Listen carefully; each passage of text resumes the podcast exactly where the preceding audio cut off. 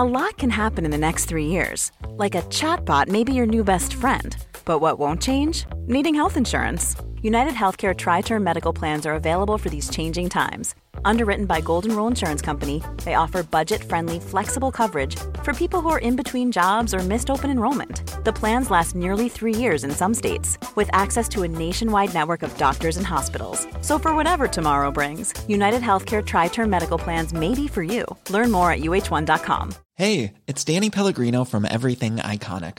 Ready to upgrade your style game without blowing your budget? Check out Quince. They've got all the good stuff, shirts and polos, activewear and fine leather goods, all at 50 to 80% less than other high-end brands. And the best part? They're all about safe, ethical and responsible manufacturing. Get that luxury vibe without the luxury price tag. Hit up quince.com/upgrade for free shipping and 365-day returns on your next order. That's quince.com/upgrade. Hey, it's Ryan Reynolds, and I'm here with Keith, co-star of my upcoming film, If, only in theaters May 17th. Do you want to tell people the big news? All right, I'll do it. Sign up now and you'll get unlimited for $15 a month and 6 months of Paramount Plus Essential Plan on us. MintMobile.com/switch. Upfront payment of $45 equivalent to $15 per month. Unlimited over 40 gigabytes per month. Face lower speeds. Videos at 480p. Active Mint customers by 531.24 get 6 months of Paramount Plus Essential Plan. Auto renews after 6 months. Offer ends May 31st, 2024. Separate Paramount Plus registration required. Terms and conditions apply if rated PG. Palmemordet.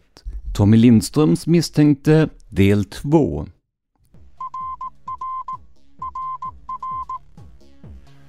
Sveriges statsminister Olof Palme är död. 90 000. Ja, det är mord på Sveavägen. Hörde de säger att det är Palme som är skjuten. Mordvapnet med säkerhet är en Smith & Wesson, en revolver kaliber .357. Inte ett svar. Finns inte ett svar. För jag har inget. Och jag har inte varit. Polisen söker en man i 35-40-årsåldern med mörkt hår och lång mörk rock. Välkomna till podden Palmemordet som idag görs av mig, Tobias Henriksson på PRS Media. Först och främst, är det så att ni hör ett oljud i bakgrunden i dagens avsnitt så beror det på att man bilar golv på nedervåningen av huset jag spelar in i. Tyvärr tänker inte hantverkarna på att det sitter en poddare ett par våningar upp som drabbas av det, så det kan hända att uppstå lite bakgrundsljud idag. Jag ber om ursäkt för det och hoppas att det inte förstör lyssnarupplevelsen. Om du vill stötta podden ekonomiskt så går det alldeles utmärkt. Gå in på patreon.com/palmemordet och donera en summa som podden får per publicerat nytt avsnitt. Just inga nya avsnitt så dras det heller inga pengar. Och blir du Patreon nu så är du dessutom en av dem som kommer att bjudas in till nästa års Palmevandring, det vill säga 2025. Om du hellre vill göra en engångsdonation, ja, då hittar du alla sätt att göra detta på i avsnittsbeskrivningen. Som ni kanske minns började vi förra veckan att titta på en ny misstänkt som inte var känd för mig sedan tidigare. Det var Rikskriminalpolisens chef Tommy Lindström som genom en informatör fått kännedom om personen. Vi vet egentligen ganska lite om den misstänkte, men det visade sig att Jonas Nyman, som bland annat är en av initiativtagarna till Palmemotsarkivet, visste lite mer. Personen som vi pratade om i förra avsnittet heter mycket riktigt Rune. Och vi vet också hans efternamn men kommer inte att använda det i avsnitten. I och med att personen inte är misstänkt på något mer sätt vad vi vet än att Lindström tipsat om honom finns det ingen anledning att gå ut med hela hans namn.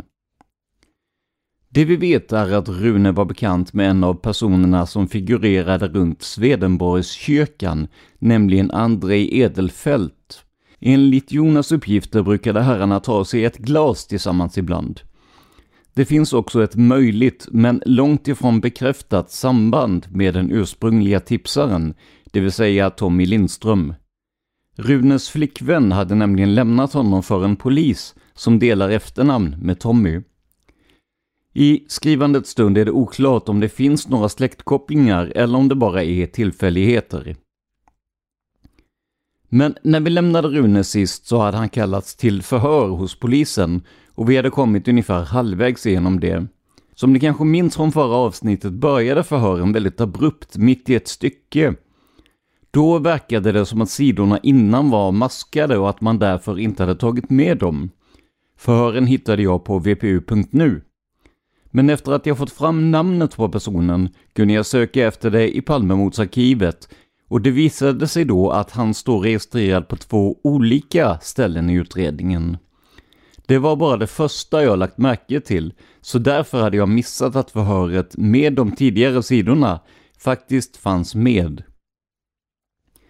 Så det vi kommer att göra nu är att försöka att ge en bild av de första tidigare saknade sidorna för att sedan fortsätta där vi slutade i förra avsnittet.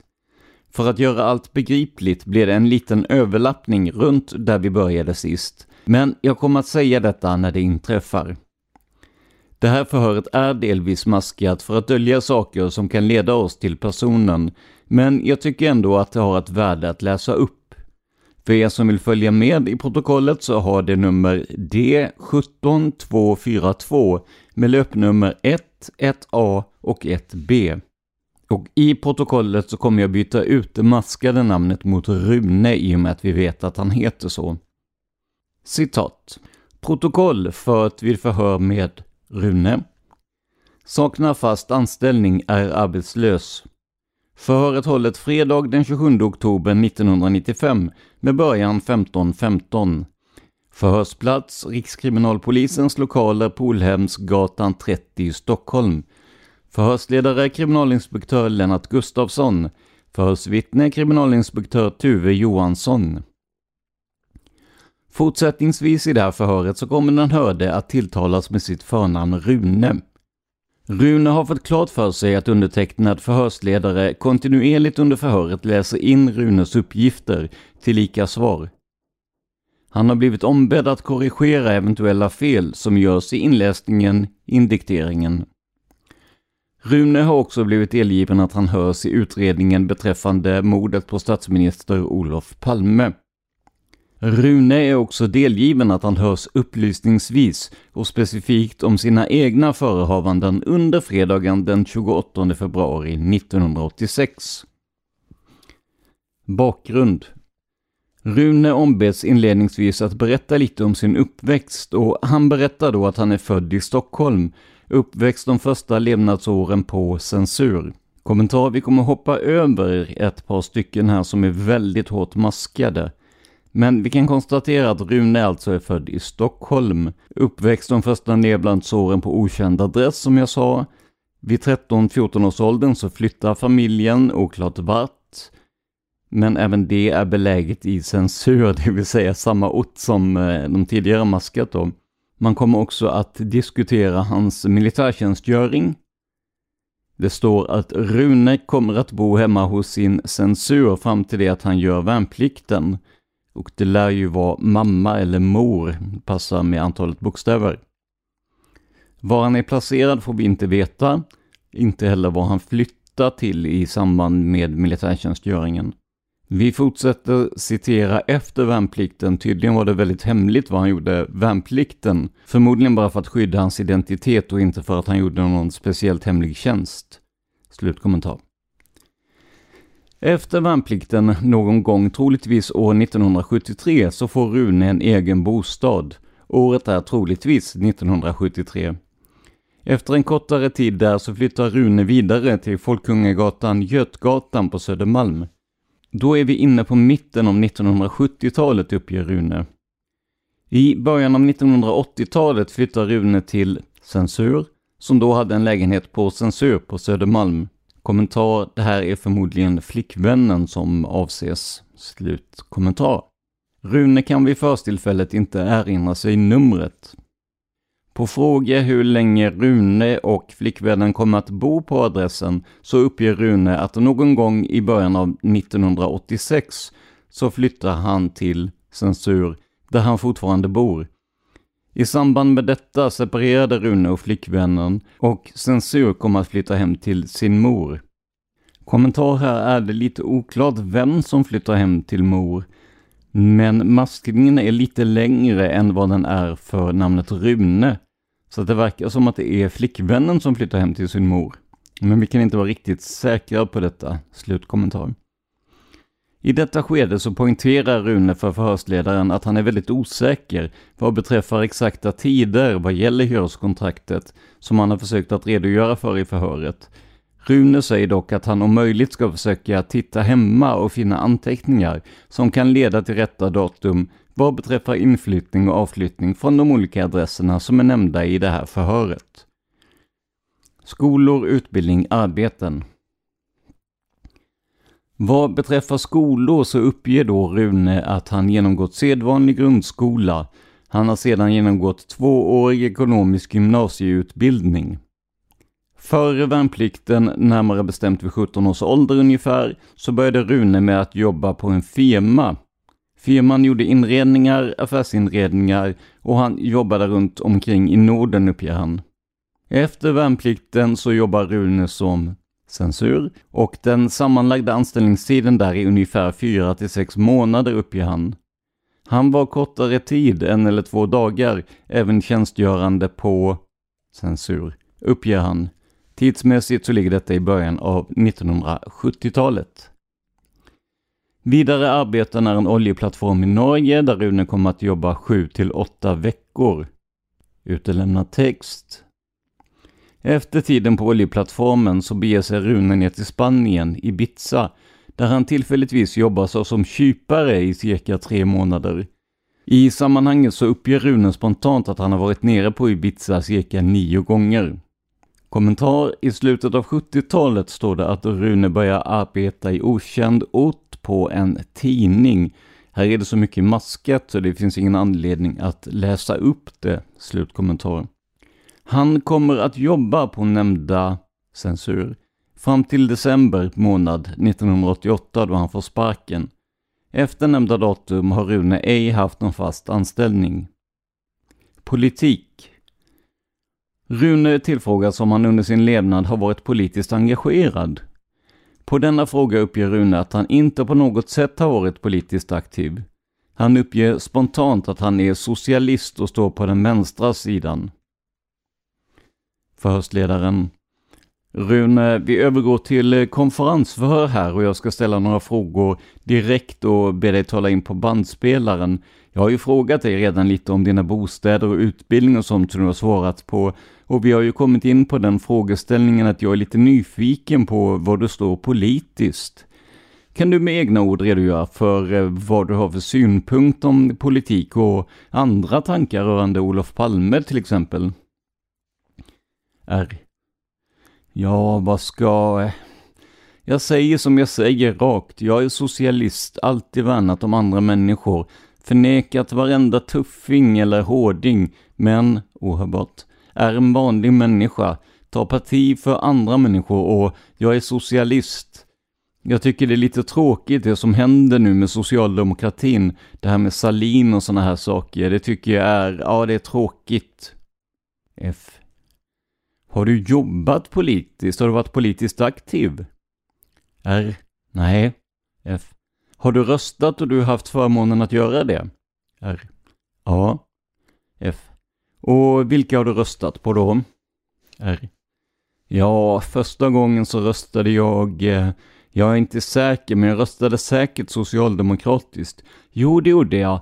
Men att de sista åren så har jag röstat både vänstern när det har varit kommunala landstingsval. Jag har liksom delat rösterna. Sista valet här då var det rakt av Vänsterpartiet. F: Har du varit och lyssnat på några valmöten? R: Nej. Kanske någon stund sådär, men det är ingenting. Jag står och lyssnar på folk som pratar på gatan. F: Har du någon gång under din levnad träffat statsminister Olof Palme? R: Nej. F: Uppfattat. Slut på konferensförhöret. Fordon. Rune tillfrågas om han någon gång under sin levnad har innehaft och ägt något motorfordon. Rune uppger då att han ej har körkort och att han inte stått registrerad som ägare till något motorfordon. Rune berättar att han vid cirka 17 års åldern tillfälligt några veckor tillsammans med en kompis innehade en gammal Taunus. Vad beträffar under 1980-talet så uppger Rune att han ej haft några fordon. Vapen. Rune ombeds att redogöra för sina eventuella vapeninnehav under sin levnad. Rune berättar då att han vid cirka 15 års ålder är innehavare av ett luftgevär, BSA Meteor. Något år senare, då Rune är 16 år, så innehar han ett gammalt antikt salongsgevär. Han beskriver det som åttkantigt och oräfflat, och det ska ej vara någon tillståndsplikt på det här geväret. Hur som helst så gick det inte att skjuta med det här geväret, uppger Rune. På fråga varför han köpte det här vapnet så uppger han att han försökte göra en så kallad affär på det, eventuellt tjäna några pengar. Han uppger att han köpt ovan nämnda vapen 2-3 år tillbaka i tiden. Han köpte dem utav en granne. Enligt Rune så innehade han då de här två vapnen en kortare tid, kanske ett par veckor. Han sålde dem sedan vidare. På fråga om Rune har handskats med andra vapen så uppger han att det enda vapen han kommit i kontakt med förutom det nämnda är under värnpliktstiden då han fick utbildning på en k-pist. Enligt Rune så har han inte innehaft eller haft till sitt förfogande något annat vapen under sin levnad. Beträffande Runes intressen så uppger han spontant att han inte har några intensiva intressen rörande någon sport, utan han säger: "Jag är lättjefull och en positivt tänkande person." Han uppger på fråga vad han har för intressen och uppger att han spelar på oddset. Han är nyligen medlem i en social klubb som har sitt säte på Censur i centrala Stockholm. Vänner och bekanta. Rune ombeds att om möjligt namnge personer, vänner och bekanta som han umgicks med under 1986. Rune berättar då att det är året så har han fortfarande sin anställning på Censur. Han uppger att han umgås ganska intimt med en arbetskamrat som bor i Bredäng söder om stan. Han nämner även grannen samt en inneboende till Rune. Förhöret övergår i konferensform. F. Rune, vad har du för vänner förutom de här du har berättat om, och då håller vi oss till år 1986. Vad är det för människor du träffar och var träffar du människorna? R. Jag träffar människor efter arbetet och jag jobbar lite. Jag jobbade tidiga morgnar och slutade tidigt och brukade gå på restaurang, och där samlades ett gäng. Där fanns Censur som jag fortfarande umgås med. Blev lite stressat här, försökte säga namn, Censur. Ja, det finns så många som helst, men jag hade inte sån kontakt med dem så att de kom hem till mig och åt eller något sånt där. Satt hemma hos mig eller någonting. Sen om folk har träffats, ja, några stycken av dem då som hade nära, bland annat Censur som vi kallar han för. Han är död nu. Jag är en sån där kille som träffar folk och jag är lättsam och jag pratar med alla och har gått där i flera år, och det var något socialt liv jag hade där. Jag kan inte säga något namn direkt alltså. Jag kan skriva ner en lista på vilka jag pratat med där, men då blir det 2000 namn. Det är inga djupare saker. F. Det är gänget som du berättar om som ni kommer att sitta och prata efter jobbet. Hur många är det? R. Ja, det är allting ifrån. Det fanns väl någon inre kärna då på 15-20 man. Var där i alla fall 2-3 gånger i veckan. Och sen kommer ju folk från förortarna och sånt där. Alltså de kommer inte direkt från jobbet, men de visste att de gick där. Det är någon kommentar, 2 rader maskade. Slutkommentar. Ja, 200 personer säkert. F. Ja, det var inte dåligt. Rune, när du ändå pratar om dig och dina kompisar, har du något smeknamn? Kallar dina vänner och bekanta dig för någonting annat än Rune? R. Nej, bortsett från på Censur, troligen arbetsplatsen. F. Och vad är anledningen till detta namn? R. Ja, det förstår du väl själv. F. Nej. R. Det får du fråga dem om. F. Slut på konferensdelen. Kommentar. Här är det alltså ett smeknamn som är maskat, som man kan tänka sig anses lite nedsättande för Rune, i och med att han är motvillig att svara på varför han kallar så. Slutkommentar. Hey, I'm Ryan Reynolds. At Mint Mobile, we like to do the opposite of what Big Wireless does. They charge you a lot. we charge you a little. So naturally, when they announced they'd be raising their prices due to inflation, we decided to deflate our prices due to not hating you. That's right. We're cutting the price of Mint Unlimited from $30 a month to just $15 a month. Give it a try at mintmobile.com/switch. $45 up front for 3 months plus taxes and fees. Promo rate for new customers for limited time. Unlimited more than 40 gigabytes per month slows. Full terms at mintmobile.com. Hiring for your small business? If you're not looking for professionals on LinkedIn, you're looking in the wrong place. That's like looking for your car keys in a fish tank. LinkedIn helps you hire professionals you can't find anywhere else, even those who aren't actively searching for a new job but might be open to the perfect role. In a given month, over 70% of LinkedIn users don't even visit other leading job sites. So start looking in the right place. With LinkedIn, you can hire professionals like a professional. Post your free job on linkedin.com/people today. Millions of people have lost weight with personalized plans from Noom, like Evan, who can't stand salads and still lost 50 pounds. Salads generally for most people are the easy button, right? For me, that wasn't an option. I never really was a salad guy. That's just not who I am. But Noom worked for me. Get your personalized plan today at Noom.com. Real Noom user compensated to provide their story. In 4 weeks, the typical Noom user can expect to lose 1 to 2 pounds per week. Individual results may vary. Fredagen den 28 februari. Rune uppger att han med 100% säkerhet är säker på att han bodde på censur. Han bodde ensam, han hade inga inneboende vid den här tiden. Han hade sin anställning. Han kan inte erinra sig vid förstillfället om han jobbat den här fredagen. Han har via en anteckningsbok från nämnda år tittat innan han kom till förhöret idag och sett att det finns en notering dagen innan, det vill säga torsdagen den 27 februari, en notering om att han ska till en doktor, och troligtvis för en ryggkontroll. Rune säger att han är osäker, men det kan vara så att han varit sjukskriven vid den här tiden i fråga.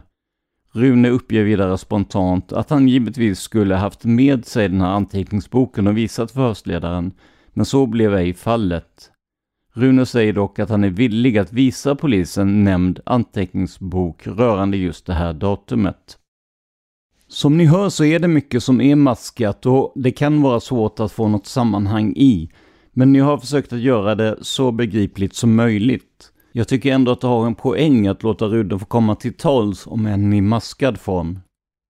Men vi har nu kommit fram till den sida där vi började förra veckans förhör, där Rune alltså berättar om sitt läkarbesök. Han kommer senare att berätta om eventuella antipatier mot Palme. Det här kan ni höra i förra avsnittet. När vi kommer in i förhöret på nytt så är det Runes signalement och klädsel under mordkvällen som gäller. Citat. Vad beträffar ovan nämnda rubrik, kommentar, rubriken är signalementklädsel den 28 februari 1986, slutkommentar, så är det uppgifter som Rune är osäker på. Men vad beträffar hans eget signalement så uppger han att han då som nu var censur lång, normal i kroppsbyggnaden. Han var ej skägg eller mustasch, ej heller glasögon. Han var troligtvis kortklippt, lite mer hår på huvudet än vad han har vid förhörstillfället, uppger han. Han bar troligtvis inte på något gods den här kvällen då han är på restaurangen. Vad beträffar klädsel så är det en stor osäkerhetsfaktor, uppger Rune, men han tror att han var iklädd en vinterjacka, midjelång av bomull, och den var till färgen ljusblå och grå. Rune pekar på en mapp som ligger i förhörsrummet och säger att mappen överensstämmer färgmässigt med jackan. Jackan var inköpt på Hugo, en herraffär på Sankt Eriksgatan, och Rune hade inhandlat den tillsammans med censur. Vad beträffar byxor så var det med största sannolikhet blå jeans som han bar. Vad beträffande skor så uppger Rune att det har han ingen minnesbild av vad han hade för sorts skor. Rune tillfrågas om sina restaurangbesök på just censur. Då uppger han att han betecknar sig själv så som en stamgäst där, och med det vill han göra klart att han besöker nämnda ställe ett par gånger i veckan. Året 1986 så var också Rune stamgäst där, och han uppger att han besökte nämnda förrättning ett par gånger i veckan med anledning av att dels det var ett ställe han träffade sina tidigare namngivna vänner samt att det var ganska närbeläget bostaden. På fråga om man kan namnge några som arbetade på nämnda restaurang 1986 så uppger han att han är lite osäker på namn. Det var många som tillfällighetsjobbade där, unga flickor, men i samband med denna frågeställning så nämner han en svensk kille som jobbade där, och vad han vet om denna kille var att han hade en mamma som var engelska samt en pappa som var tysk. Numera så ägs restaurangen av några kineser. Kommentar: här följer en text om en tidigare ägare till restaurangen och dennes pappa, på vilka Rune nu kan sätta namn.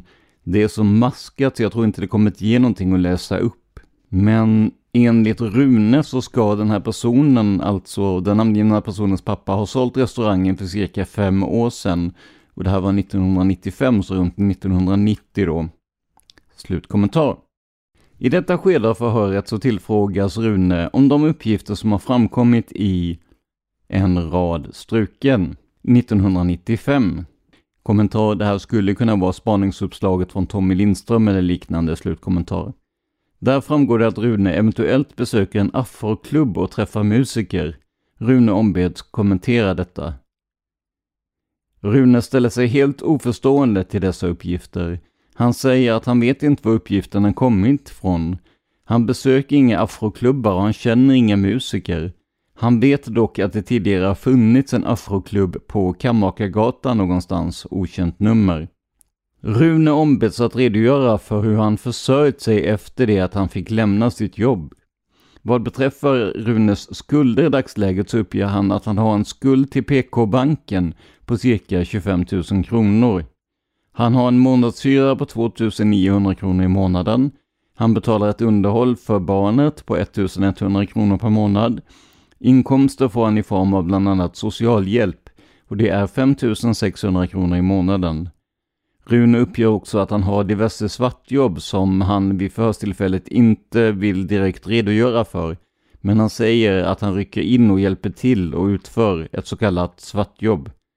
Skulden beträffande PK-banken är numera ett inkassoärende.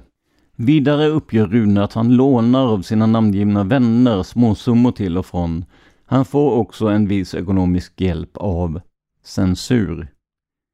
Kommentar: här skulle det kunna vara mamman eller tidigare flickvännen eller liknande, men jag vågar inte spekulera i det. Jag bara tänker efter hur mycket som är maskat. Slutkommentar.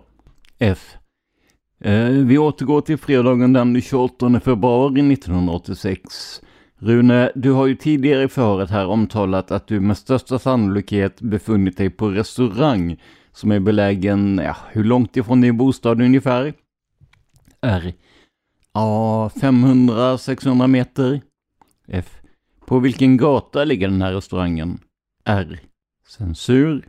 Kommentar: lång maskning skulle kunna vara exempelvis Malmskillnadsgatan eller något annat med många bokstäver i. Slutkommentar. F. Och jag frågar dig återigen här i konferensförhör, kan du erinra dig någon eller några du träffade den här kvällen som du kan namnge och kan intyga om att du har befunnit dig på den här restaurangen på kvällen? R. Nej, jag kan inte göra det alltså, för att det kunde liksom kvällen före, dagen före eller veckan före, det var ju samma människor som gick runt där. Jag kan inte påminna mig någon speciell som var där den kvällen. F. Men de här personerna du har namngivit tidigare i förhöret, är det personer som kan ha varit på den här restaurangen just den här specifika kvällen? R. Ja. F. Kan du erinra dig om det hände något speciellt på restaurangen när den här kvällen du var där? R. Nej. F. Då frågar jag återigen, när du lämnade restaurangen fredagen den 28 februari 1986, gick du ensam eller hade du sällskap? R. Ensam. F. Vart gick du och vilka gator gick du? R. Ja, troligtvis hem till min säng. F. Kan du erinra dig om du mötte någon person som du kände igen som du stannade och pratade med den här kvällen? R. Nej. F. Kan du erinra dig om du träffade någon i trappuppgången hemma i bostaden? R. Nej. F. Det är uppfattat. Jag frågar dig återigen, Rune, har du fredagen den 28 februari 1986 befunnit dig på Sveavägen vid korsningen Tunnelgatan? R. Nej. F. Har du den här kvällen träffat eller sett paret Palme? R. Nej. F. Vi har några frågor till här och tänkte fråga dig här i förhöret också. Du har gjort gällande att du eventuellt har några anteckningar, någon sorts anteckningsbok rörande just de här specifika datumen som vi har pratat om. Går det bra om vi tar del utav det, att vi eventuellt kommer hem till dig och tittar i den här anteckningsboken? R. Ja, och jag tycker att vi gör det på en gång så att jag har avklarat. F. Då tycker jag också att vi gör det och jag vänder mig till förhörsvittnet. Har ni någonting att tillägga till förhöret? J. Svar nej. F. Då ska jag ta och avsluta det här förhöret som vi haft med dig, Rune. Och jag vill först och främst fråga dig, det jag läst in på bandspelaren här och det du själv har läst in på bandet, är det korrekt eller är det någonting du önskar tillägga eller förändra i det här förhöret? R. Nej. F. Formerna runt det här förhöret, tillvägagångssättet, är det korrekt eller är det någonting du har att tillägga eller anmärka på? R. Ja, det är bra. Jag tycker att det var schysst. F. Och klockan har blivit 17.30. Stockholm den 27 oktober 1995. Lennart Gustafsson, kriminalinspektör. Slutcitat. 3 dagar senare, alltså den 30 oktober 1995, återupptas det här förhöret. Först nämner man det vanliga formalian, att Rune kommer tilltalas med sitt förnamn och att det gäller mordet på Olof Palme. Citat. Rune hörs specifikt i kompletterande syfte beträffande vissa dagboksanteckningar. Rune är också underrättad om att förhörsledaren kontinuerligt under förhörets gång dikterar in uppgifterna på band. Rune ombeds att korrigera eventuella fel som görs i dikteringen. Rune har i samband med förhör den 27 oktober 1995 till låns överlämnat 1 stycke almanacka, på framsidan märkt Damernas värld. I denna almanacka finns då anteckningar rörande 1986 och i dagens förhör ska vi då titta mer specifikt på vissa datum. Den 25 februari 1986. I dagboken finns det noterat gick hem tidigt. Sen finns det en pil ner mot 26 februari 1986 där det står noterat doktor 9.20. Man kan också i ytterkanten på varje specifikt datum konstatera att det står noterat sjuk från och med den 26 februari fram till och med den 2 mars. Rune ombeds att om möjligt förtydliga dessa anteckningar. Förhöret övergår i konferensform. F. Då ska jag fråga dig, Rune, kan du med almanackan framför dig klargöra vad dessa fraser betecknar? R. Jag gick hem tidigt. Jag hade tydligen gått hem tidigt från jobbet. Eller jag kan ha gått hem tidigt från krogen eller någonting. Och sen pilen som går ner, det är tydligen att det ska vara den 26. Det här har jag antecknat före att jag ska till doktorn. Det är ju rätt klart. Det här har jag då skrivit efteråt. Det här skulle ha stått där. F. På den 25 har du skrivit gick hem tidigt. Och det förklarar du med att du i efterhand har skrivit dit att du gick hem tidigt. Och att du dagen efter skulle till jobbet. Eller skulle till doktorn. R. Ja, just det. Det här skulle ha stått på den 26. F. Kommer du ihåg att du var hos doktorn den 26? R. Nej, jag kan inte komma ihåg varför, om det är en ryggläkare, för jag opererades ju i, när var det? Var det när barnet föddes, alltså 84? F. Du tror att det kan ha att göra med din rygg? R. Ja. F. Minns du att du blev sjukskriven just de här dagarna, att du var sjukskriven just när Olof Palme blev mördad? R. Nej. F. Att det står noterat sjuk här i kanten, det tolkar du i alla fall som att du varit sjukskriven. R. Ja, visst. F. Du kan inte ha varit på arbete men ändå känt dig sjuk så att säga. R. Jag kan ha gått hem också från jobbet, eller om det här är på kvällen då när jag gick hem tidigt. Alltså den här mordkvällen då. Ohörbart. F. Men vi kan utgå från att de här noteringarna som du har skrivit här, att det är du själv som har skrivit dem och att de är skrivna just det datum som de avser. R. Ja, utom den 25 ska nog hit ner. Alltså som en pil ner här, det är fel datum. Och så står det gick hem tidigt. Den 25 ska säkerligen stå här den 26. F. Ja, det är uppfattat. Vi går vidare då i almanackan och kan då se att den 27 februari finns det ingenting noterat. Mer än att i kanten står det sjuk. Och den 28 är det samma sak. Den 28 februari 1986, inga noteringar, men i kanten står det sjuk. När vi kommer fram till den 1 mars 1986 i almanackan så ska jag be dig själv läsa vad det står i texten där och om möjligt kommentera detta. R citerar: var hos censur, han blev glad. C visste, censur visste fortfarande ingenting, men nu ska jag få ha honom en dag var fjärde vecka. Eller vad det står, fjärde vecka. F. Ska vi börja med den dagen och om möjligt om du kan erinra dig att det verkligen var så också? R.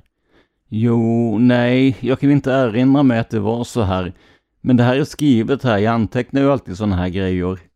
F. Är det så att det är antecknat samma dag som det här sker eller kan det ha varit antecknat senare i tid? R. Nej, det kan ha varit antecknat senare i tid. F. Och hur långt senare i så fall? R. Det kan röra sig om någon dag, kanske där på söndagen den andra eftersom det är precis samma text. F. Så det du skrev i almanackan kan vara förskjutet någon dag men inte längre. R. Nej. F. Ska du då läsa vad det står den 2 mars 1986? R. Viktor var och hälsade på för första gången. Han ville inte gå hem. Kommentar, här har man ju tidigare maskat namnet men här skriver man alltså att namnet är Viktor. Med tanke på att den tidigare konversationen är att Rune skulle få ha honom en dag var fjärde vecka så kan man misstänka då att Viktor är sonen. Slutkommentar. F. Kan du erinra dig det här? Men det var ingen tvekan om att det är du som har skrivit det och att det är riktigt. R. Nej, det är jag som har skrivit det. F. Du har i förhör den 27 oktober 1995 uppgivit att du troligtvis dagen efter mordet, det vill säga den 1 mars 1986, beger dig ner mot mordplatsen och tittar. Är det i så fall före det att du åker hem till censur? R. Den 28, här, nu glömmer jag bort. Var det här han varit mördad den 28? F. Palme blev mördad den 28 februari 1986. R. Ja, det är ju före i sådana fall. Jag kommer ihåg att jag gick ut. Mamma ringde ju på morgonen där och sen gick jag, efter några timmar så gick jag ner Sveavägen bara. Kommentar, även ordet mamma är här omaskat, vilket man tidigare har maskat. Så det är lite märklig konsekvens i de här maskningarna, men vi fortsätter. Slutkommentar. F. Och efter att du varit ner på Sveavägen skulle du i så fall åkt hem till censur? R. Ja, det är mycket möjligt. F. Men du kan inte erinra dig det nu? R. Nej. Rune tillfrågas om han vid något tillfälle har varit hemma i den lägenhet där censur bodde vid tiden i fråga i Skarpnäck. Rune uppger att han inte vid så många tillfällen har varit där, men åtminstone kan han erinra sig att han har varit där nyårsafton och bland annat en födelsedag när han överlämnade en cykel till censur, troligen Viktor. Han har också varit i närheten av lägenheten då han hämtat censur, troligen Viktor igen eller sonen, på dagis i nära anslutning. Rune påpekar också att han haft en väldigt sporadisk kontakt med sonen genom åren. Rune konfronteras också med uppgiften att censur vid förhör uppgivit att Rune endast vid ett fåtal tillfällen besökt henne i lägenheten i Skarpnäck, men ej varit i lägenheten under någon längre tid. Rune uppger att detta delvis är riktigt, men att han vid åtminstone något tillfälle till och med har sovit över i lägenheten. Under dagens kompletterande förhör uppstår också frågan om när Rune bytte lägenhet. I almanackan noterat på den 8 februari står en notering flytt 14.00. Rune tillfrågas vad denna notering står för och han är då helt säker på att det är det datumet han byter sin lägenhet. I samband med förhör så uppvisar också Rune ett hyreskontrakt och att det rör sig om adressen censur. I den kan det noteras att detta kontrakt är utskrivet 860205 och avser citat kontrakt för censur på nämnda adress från och med 860301 tills vidare. Slutcitat. Där fortsätter citera förhöret. Rune tillfrågas då om det är så att han kan ha flyttat in i lägenheten tidigare datum än det som anges på kontraktet, och han uppger då att eftersom han bytte lägenhet med den på censur så är det fullt möjligt att han kommit överens om att byta lägenhet tidigare än vad kontrakttiden avser. Föret övergår i konferensform. F. Då ska jag bara återigen fråga dig, Rune. Vi har i dagboken kunnat konstatera att du den 1 mars 1986 besöker din son hos sin mamma ute i Skarpnäck. Och är det någonting som du i förstillfället nu kan erinra dig? R. Nej. F. Kan du erinra dig att du under den här helgen överhuvudtaget träffar din son censur? Kommentar troligen Viktor. Slutkommentar. R. Nej. F. Men de uppgifter som finns i anteckningsboken, kan man anse dem så som korrekta? R. Ja. F. Det råder ingen tveksamhet att det är du själv som har skrivit de här anteckningarna. R. Nej, det är jag. F. Då tackar jag för det, och då ska jag bara fråga förhörsvittnet Lennart Gustafsson om det finns någon ytterligare fråga.